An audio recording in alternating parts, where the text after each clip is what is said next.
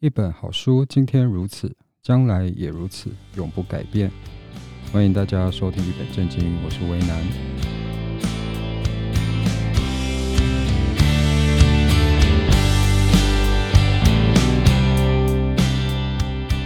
大家最近好吗？今天要跟大家分享一本好书，念一本好书给大家听。今天要介绍的书是源流出版社。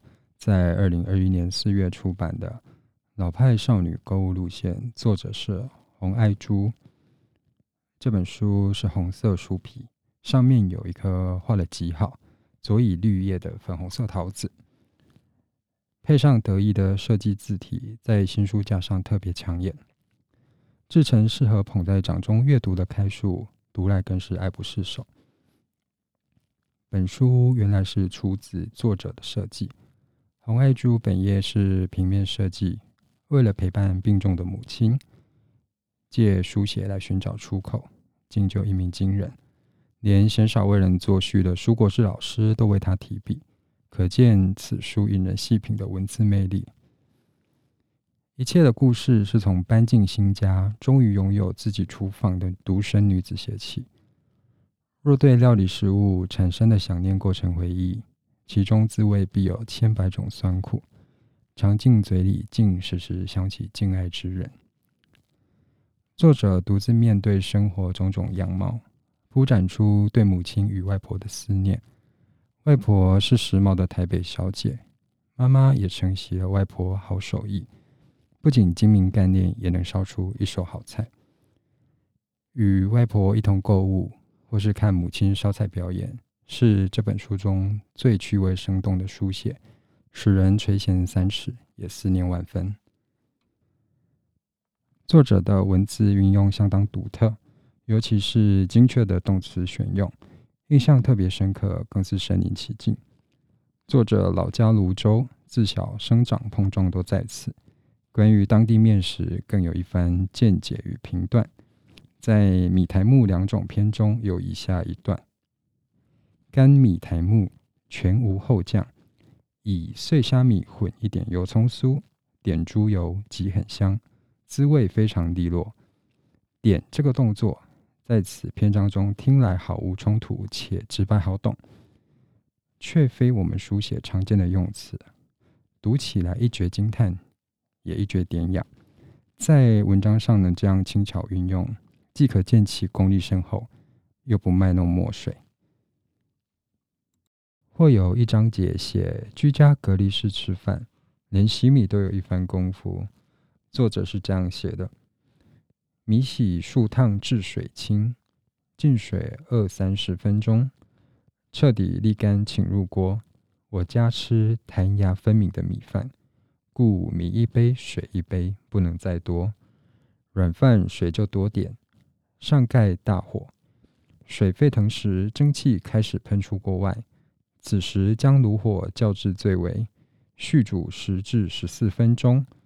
若用土锅或铸铁锅，观察蒸汽消弱，声音静下来，饭香流泻即熄火。过程适宜。玻璃锅更容易，目视水分蒸干，米粒发亮即止。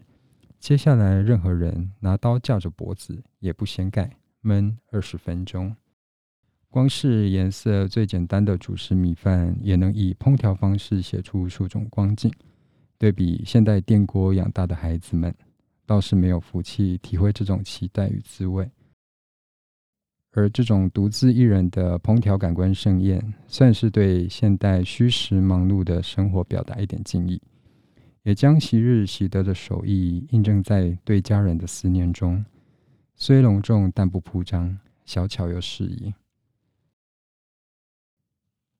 在本书的同名章节《老派少女购物路线》中，长久陪病的作者一感生活无色，昼夜脱轨。然而至市场采买，看见药材、熟食摊、凉茶补品，还有近处寺庙的香火，悉心搜罗所有味道，倒也算是扎扎实实的活着。大稻埕迪化街或是永乐市场。台北市名闻遐迩的高档精致货物集散处。短短一段文字带领我们走访，就像只拐弯了两个巷口，便已能满手丰收。这一段是这么写：龙悦堂的绿豆糕和野莓糕这类小节点心，制的极细，以印着红字的油纸包装，内有六枚绿豆糕，每片仅指甲大小，化口沙碎细致非常，将绿豆糕放舌尖，再抿口茶。就在口中化成一团芬芳的烟雾。这段对于糕饼的书写细腻晴朗，仿佛与作者对酌品尝，聊日常百事。关于阅读，我们总是能想起自己。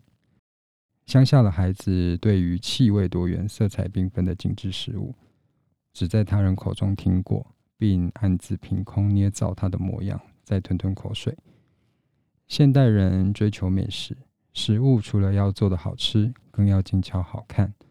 如再有老字招牌当做武器，网络上一传开，饕客自会络绎而来。工作稳定之后，有了更多能够支配的收入余裕，对于每一餐也就讲究了起来。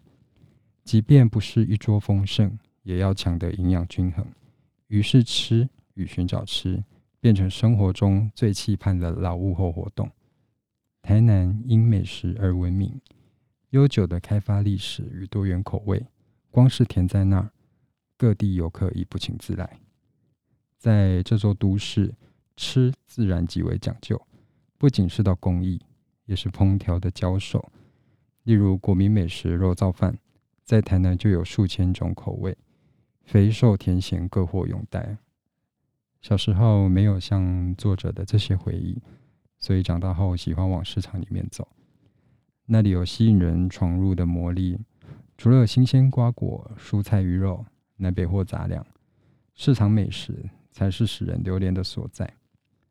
永乐市场吃烧肉饭配青草茶，或是水仙宫市场的海鲜面，又或是鸭母寮市场的拉萨面与便当简餐，各种风味在城市构筑经纬。自有人会去找到落点，安身立命。看作者写家人，我也想起了我的外婆。我的外婆是办桌好手，昔日一趟统筹数十桌菜的好能耐，至今所有儿女孙子无一能忘。外婆年事已高，回家团聚早已不见她大声吆喝、仔细分配工作的模样。母亲与阿姨们虽然努力承接。却也复制不出那种独一无二、气派又细腻的口味。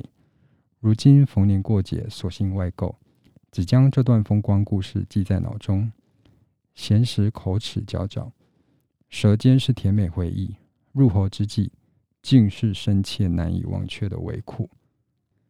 在卤肉之家章节中，也描写出家家户户的卤肉样式。如果问大家吃过最好吃的卤肉在哪里？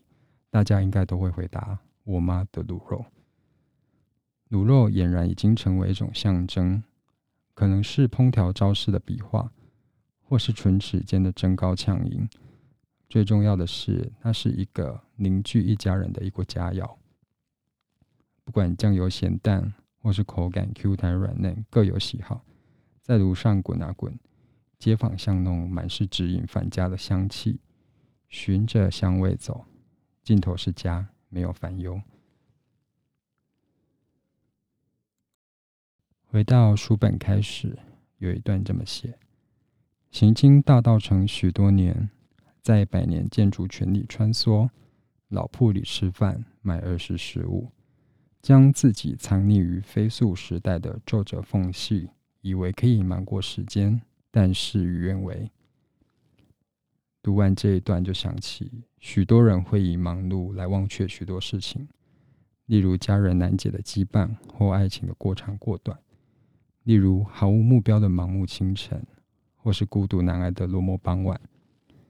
只是我们都输给了时间，它并未冲淡一切，更借机在我们最脆弱的时候，慢慢刻画似伤非伤的淡淡忧愁在心上。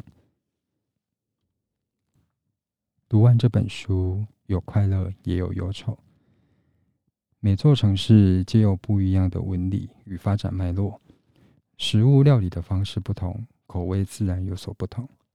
不管是酸甜苦辣、冷热咸淡，都是好滋味。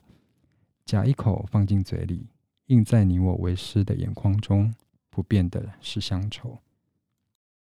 老派少女购物路线，这是一本分量扎实的饮食文学，不需比较，自引人为之倾倒。虽前有经典，后有新兴，但能将思念寄托在书写中，形成一种时空交织、轴线式的风格，绝对是独特不可取代，且使人不舍忘怀的。笔中有四季，四季有好年。祝福大家可以在阅读中找回最深刻的思念。喜欢今天的节目吗？感谢您今天的收听，欢迎进入信箱给我们一点回馈吧。我们下次见，拜拜。